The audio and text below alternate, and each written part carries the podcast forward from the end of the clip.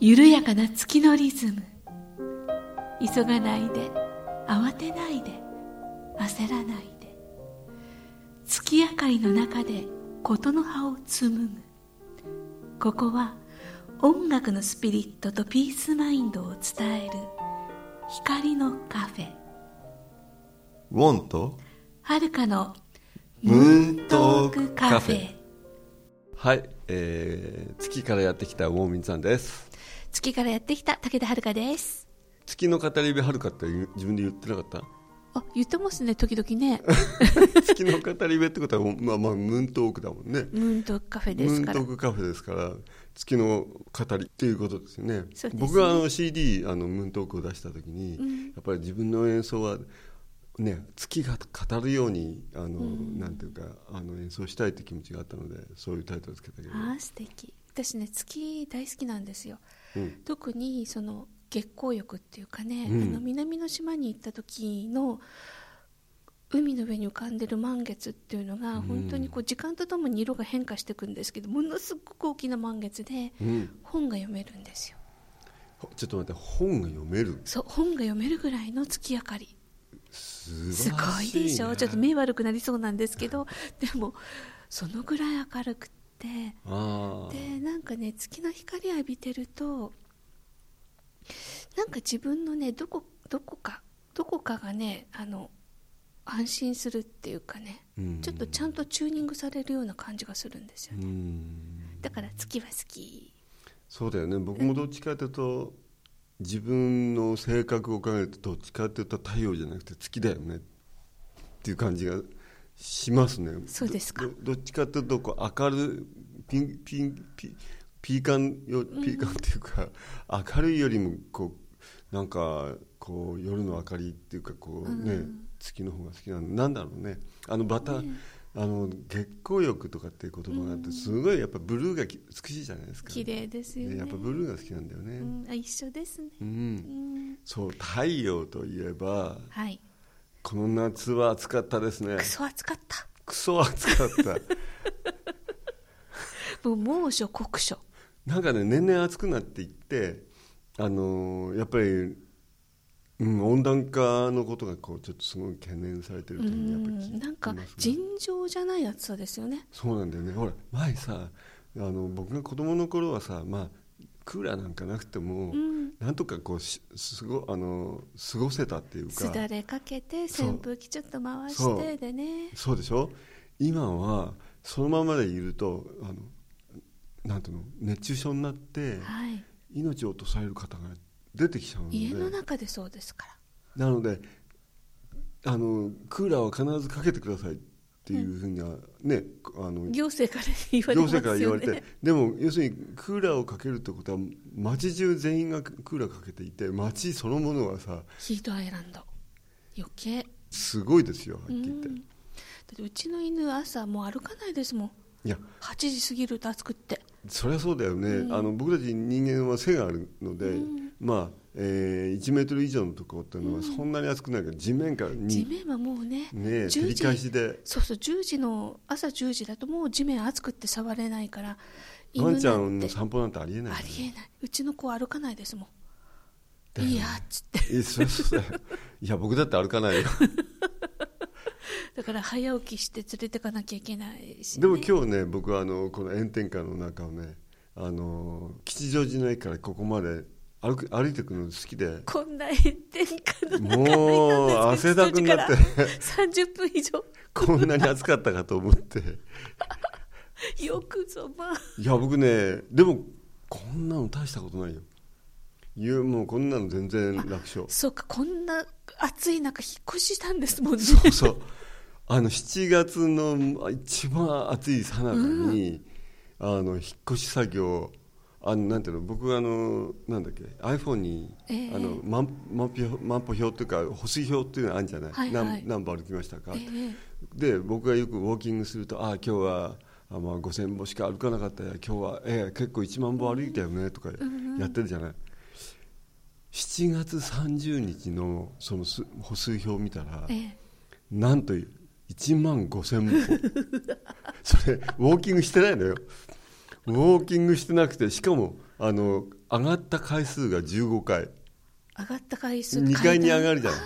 それを上り下りが階段のうわ15回まで上がったって言うんだよー大変だいや暑い 中本当に大変だったよウォンさんの年齢考えるとねまだそうでしょ僕の年齢考えるとこんなにさ働くかよって感うじんさすがにね次の日はもうダウンしてたうんですよでも次の日が7月31日で引っ越しの最後の日だったんだよあやらなまだねやんなきゃやいんけなくちゃないけないいことのがあやっるかぱりらすぐやりましたよ家族総出でいやもうみ美恵子さんは僕の倍は働いてたうねわーあの細いからあの人体調崩してて去年ぐらいからうんあらあその話も面白いんだけれどえ今は面す白いごく元気になってきたんだけれあどよかった、うん、あの本当あの体ボロボロの中もう今年ずっとこう体調悪くって彼女ね、まあなんていうの彼女あのいろんなこう病院に行ってちょっと検査してもよく分かんなかったんだけど、うんうん最終的にはあのなんだ副腎疲労慢性疲労症候群疲れが溜まってたらそううんそんでまあ話はちょっと飛んじゃうまず先にその話しちゃうと、はい彼女はだからそのことに気がついてあの、まあ、食事療法、高タンパク質たタンパク質メインの、うんあ食事にして、えーなんていうの、えー小麦あの、グルテングルテンフリーうんそしてカデインフリー、要するに乳製品をもうやめてうんであとミネラルとビタミンをちゃんと取って、だからライフスタイルっていうかし食事スタイルを変えたんだよねじゃあ穀物は玄米とか穀物は玄五穀米みたいなきまあ一応基本的には食べるんだけれど、うん量はだだい量ぶを減らして減らタしンてパク質タンパク質をメインにして、うん、お魚とかね彼女は僕にさ付き合ってほらベクベジタリアンじゃないだからその肉類とかあんまり食べなかったけど本当は肉人間だっ たんだよあら肉 食今盛んに焼肉あの、い盛んになんだっけあの生姜焼きあの豚肉の生姜焼きとか食べてあー美る味しいうんそしたらだいぶ元気になってあよかったうん、でもその引っ越しの時よく彼女は頑張ったなと思って、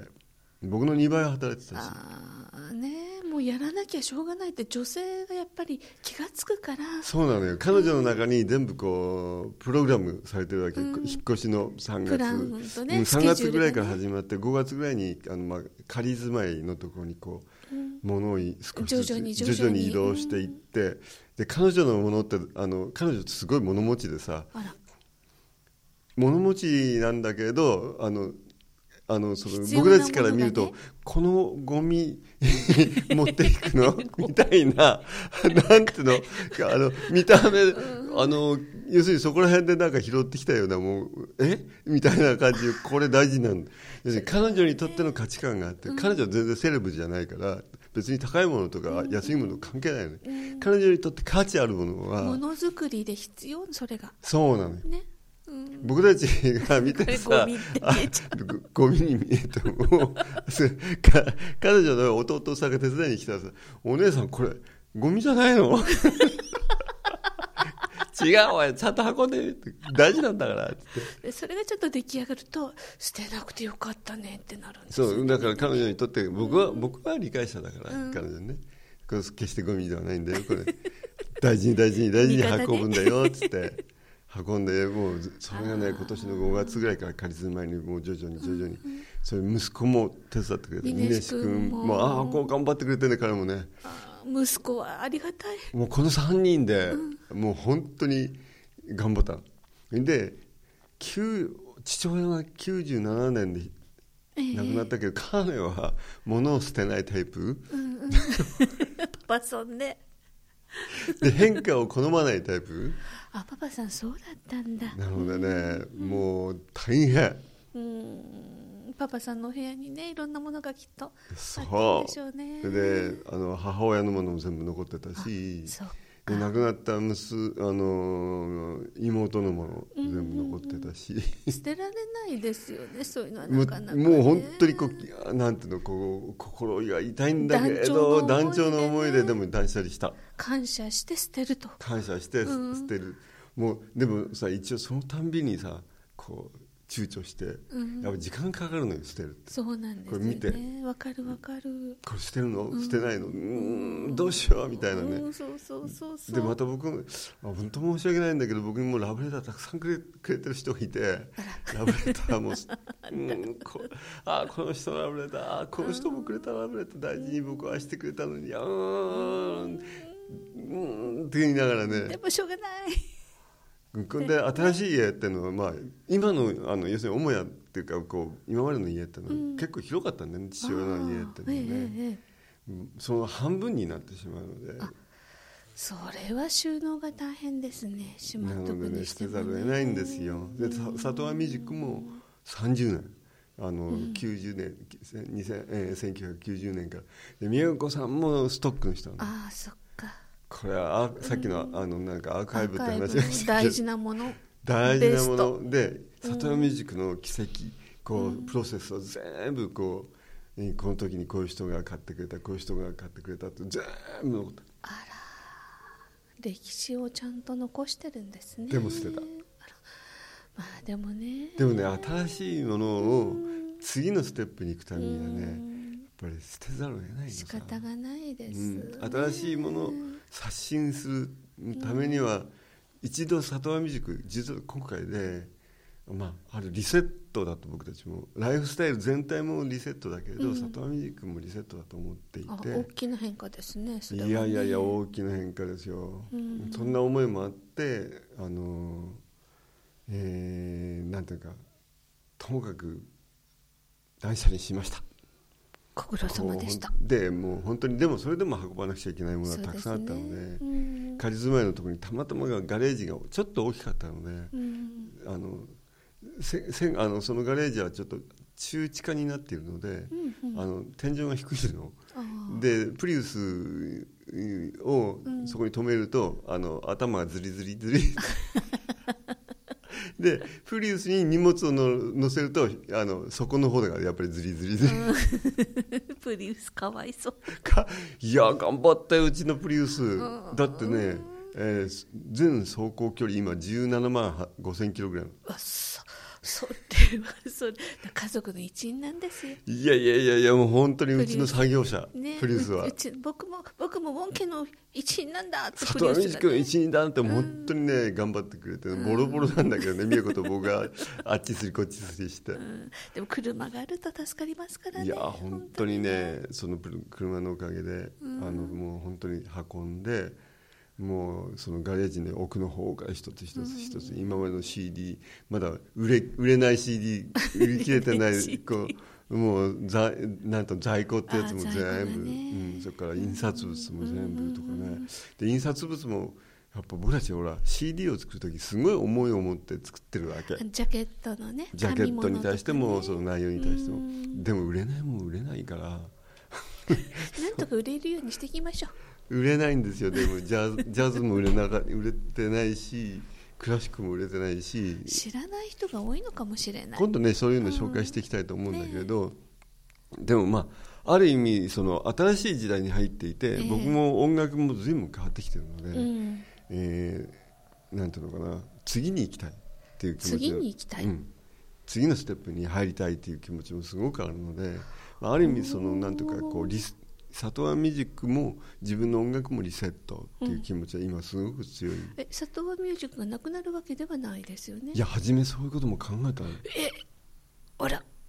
いやもうね、えあらーうん、そのなんていうの大きな変化がの発端っていうのは、まあ、父親が亡くなったってことうがんパパさんね大きいと思うのね。借りてうんで里和ミュージックの拠点っていうか活動の拠点っていうのは実は言うとその彼の家、彼のあのまあ母屋って言っていいかな、まあ、ご実家ですよね、うんかあのうんパパさんが作ったお家ですもんねそうですね、そこに僕たち一緒に住んで、まあ、割と広かったし、妹も母親もいなくなっていたのでいろんな部屋が使いたいので、うんあのそこに里和ミュージックの事務所だったりストックだったり、うんうんあのアーカイブだったり、あのいろんなものが置けてたしそして同時に僕はスタジオもあったし美恵子さんのアトリエもあってそして事務所もあって。ええまあ、一つのスペースがあったから僕たち活動できできたうんっていうかそれがまあ90年代から今回、去年の17年今18年2018年生まれのこの30年近くの活動はそこでずっとまあ積み重ねてきたわけだけれど、まあ亡くなって父が亡くなった時に、まあ、まあいろんな事情があってこの家もそのなんていうか建て替えねばならない事情が出てきて、うんまあ、これはなんていうのあのお話しすると個人的なお話、まあ、家族なり親戚なりのお話になってしまうので、まあ、僕が大体想像していただくしかないんだけど、はいまあ、僕の時ではなくなったので、うんえーその分を、まあ、あの返すために、それを返す時期が例えば今僕70に来年は70だけれど、80歳になって返すの90歳になって返すの、まあ姉はいつでもいいよって言ってくれたんだけどいつか返さなくちゃいけない土地なので、それだったら今しかないよねっていうのが、まあ、ちょっと思い至って、まあ一度更地にしましょうっていうことになったんだよね。ああなるまあ相続のことがありますからね、はいうんでしかもまあ僕の息子の峰志君は今年の2月に結婚したのねいやおめでとうございまおめですたいまた素敵な奥さんうまいことやったなみたいな 素晴らしい奥さんお嫁ちゃんがね来ねたお嫁ちゃん可愛くてでお嫁ちゃんの中になんとハネハネムーンベイビーあらちゃんとやることビデシ君きちんとさすがさすがね抜けえ落ちが ないえいつ生まれるんですか多分あの10月末かじまあ遅くても11あ月のじゃあ上秋旬ですねうんあでそのまあ彼らの、まあ、ライフスタイルもあるので、らうんまあね、えー彼らのい生きなくちゃいけないそうですよねスペースも必要になってきたので、あおじいちゃんになるウォンさんモンジ妻ーがモン ジー何笑ってんのさそのおはがきでさモンジーってくるかもううううう G は嫌だでそうそういうのやよなんて呼ばせるパパさんウォンパパいやだってパパは峰志君峰志君ねだしねうん峰志君のことじ峰志君自分の娘あの子供に、ねあの子供になんて呼やばっぱせるパのパかなうんようわからんお父さんかうそこが決でまもって少なくともじじいは嫌だよジジはやだうんババも嫌だよってあ言ったのジージとか、じいじとかよく言うじゃうない、ん、あれ嫌だジジとか嫌だ嫌だいやそれとモンジーの方がまだい いわボなンジー、うんうんじゃあ一応ボンジーをねラランクに入れときましょうそうなんだよ孫をあらお孫さんがね、うんできてね、うんまあこれ全然すごいよ余談なんだけれど、まあある意味まあ父が亡くなって、次の命にこうそうそ橋渡うしてそいうくちゃのんかなとっつながっていってねていう感じはやっぱりするよね、うんだからまあいまあともかくこう今まで父親っていうのはまあ僕もよく今はすごくおあの感じるのはやっぱり要だったの家族家族の要だったんだよあねあ。そうですね、うんであの家族あの姉家族たち、そして僕の家族たちの上あのをある種なんていうかこうコーディネートする人だったんだけど、うん彼がいなくなったことっていうのは、まあ、ある意味もう一度こう仕切りなし、直すっていう世のは、代交代ですもんねそう世代交代新しいライフスタイルを僕もしなければいけないし、僕の家族たちもやっぱりそういう意識を持ちはじ持った、まあ、例えば美代子さんはずっとやっぱり里山ミュージックなり、まあ、父親の介護も含めて、まあ、家族のためにずっとまあ献献身的にね疲働れいがてき溜また ってねでもそうそれを実を言うと彼女のそのまあ僕から見るとねそういうものの全部全体がこう出たんで、もう父にとことのことのやっぱり大変だったし、介護は大変、うんたまあちょっと介護の話ねこの今度はね話後ほどしましょうね、うんそのまあ、うんあの敬老の日っていうのがあるので、そのね介護のあの話もちょっといつかしたいと思ってるんだけれど、まあ、そんな中で、まあ、大きな変化を僕自身そして里和ミュージック美恵子さんもみえ峰志君たちも。もう大きな変化がねさもう起きている、でもよく決断されましたね いやいやいやだから決断できなくてさ大変だあそうだったんですかだってある意味その、まあ、家をまあ、家を取り壊すってこれも僕の決断ではあるけれど必然的な流れがやっぱりそうさせてるうん、ありますねそういうのってね、うんうん流れっていうのがね、いや大きなそのなんていうかふし視点目目線から見るならば、これひ本当にその起こるべきしてことが起き必然てだったそうなっていく流れを当然僕も感じてそれをちゃんと選んでいくんだけれど、このなんていうのこう意識意識の中で選んでるのとそうなんていうかな体がその選ぶそれをこう受け入れるっていうのと、なんもしくは魂でもいいよね、なんかどっかこう少し遅れてるとこが僕の中にあってね。はいうんやっぱ53年55年僕はそこでその家で生きていたってことがやっぱ結構大きかったんじゃないかなう思い出もいっぱいありますからね、んそうだよね本当にこうやっぱりこう解体工事が始まったの8月1日なんだけれど、その瓦礫を見るとうん痛いやっぱり心痛いんだよね確かにねなんか落ち込んじゃってさあらうんーもうなんかですごい早かったの10 8月の10日のお昼にはまっさらの土地になっちゃってそうですか、うん、そのさら地を見た時にでも逆に吹っ切れたわ、うんうん、もう元に戻れないってねうん、なんかそんな戻せ感ないしじがありましたようんね。うんうんうん、だからそうまあいろんなせんあのなんていうの僕はその半年の間にいろんな選択をしていくんだけれど、細かい細かいうんうんうん選択を一つ一つするんだけれど、こうこれは右これは左。ということでそろそろお別れのお時間になってきました、えー今日お送りした曲はオープニングに CD 青の龍から「永遠の頂き」そして今お聴きいただいているのが同じく青の龍から「セピアの微笑み」ですさて次回は8月31日午後7時からの予定ですもう夏休みも終わってねそうです新ね学期ですからうね、ん、もう9月ですよね。ですね学校行きたくないってねこれ言ってるお子さんも いるかもしれないけどはいまあしょうがないか行きたくないんですもんねはいこんな緩くていいんでしょうかでもねなんで行きたくないかっていうところからほぐしてあげないとねあれですからね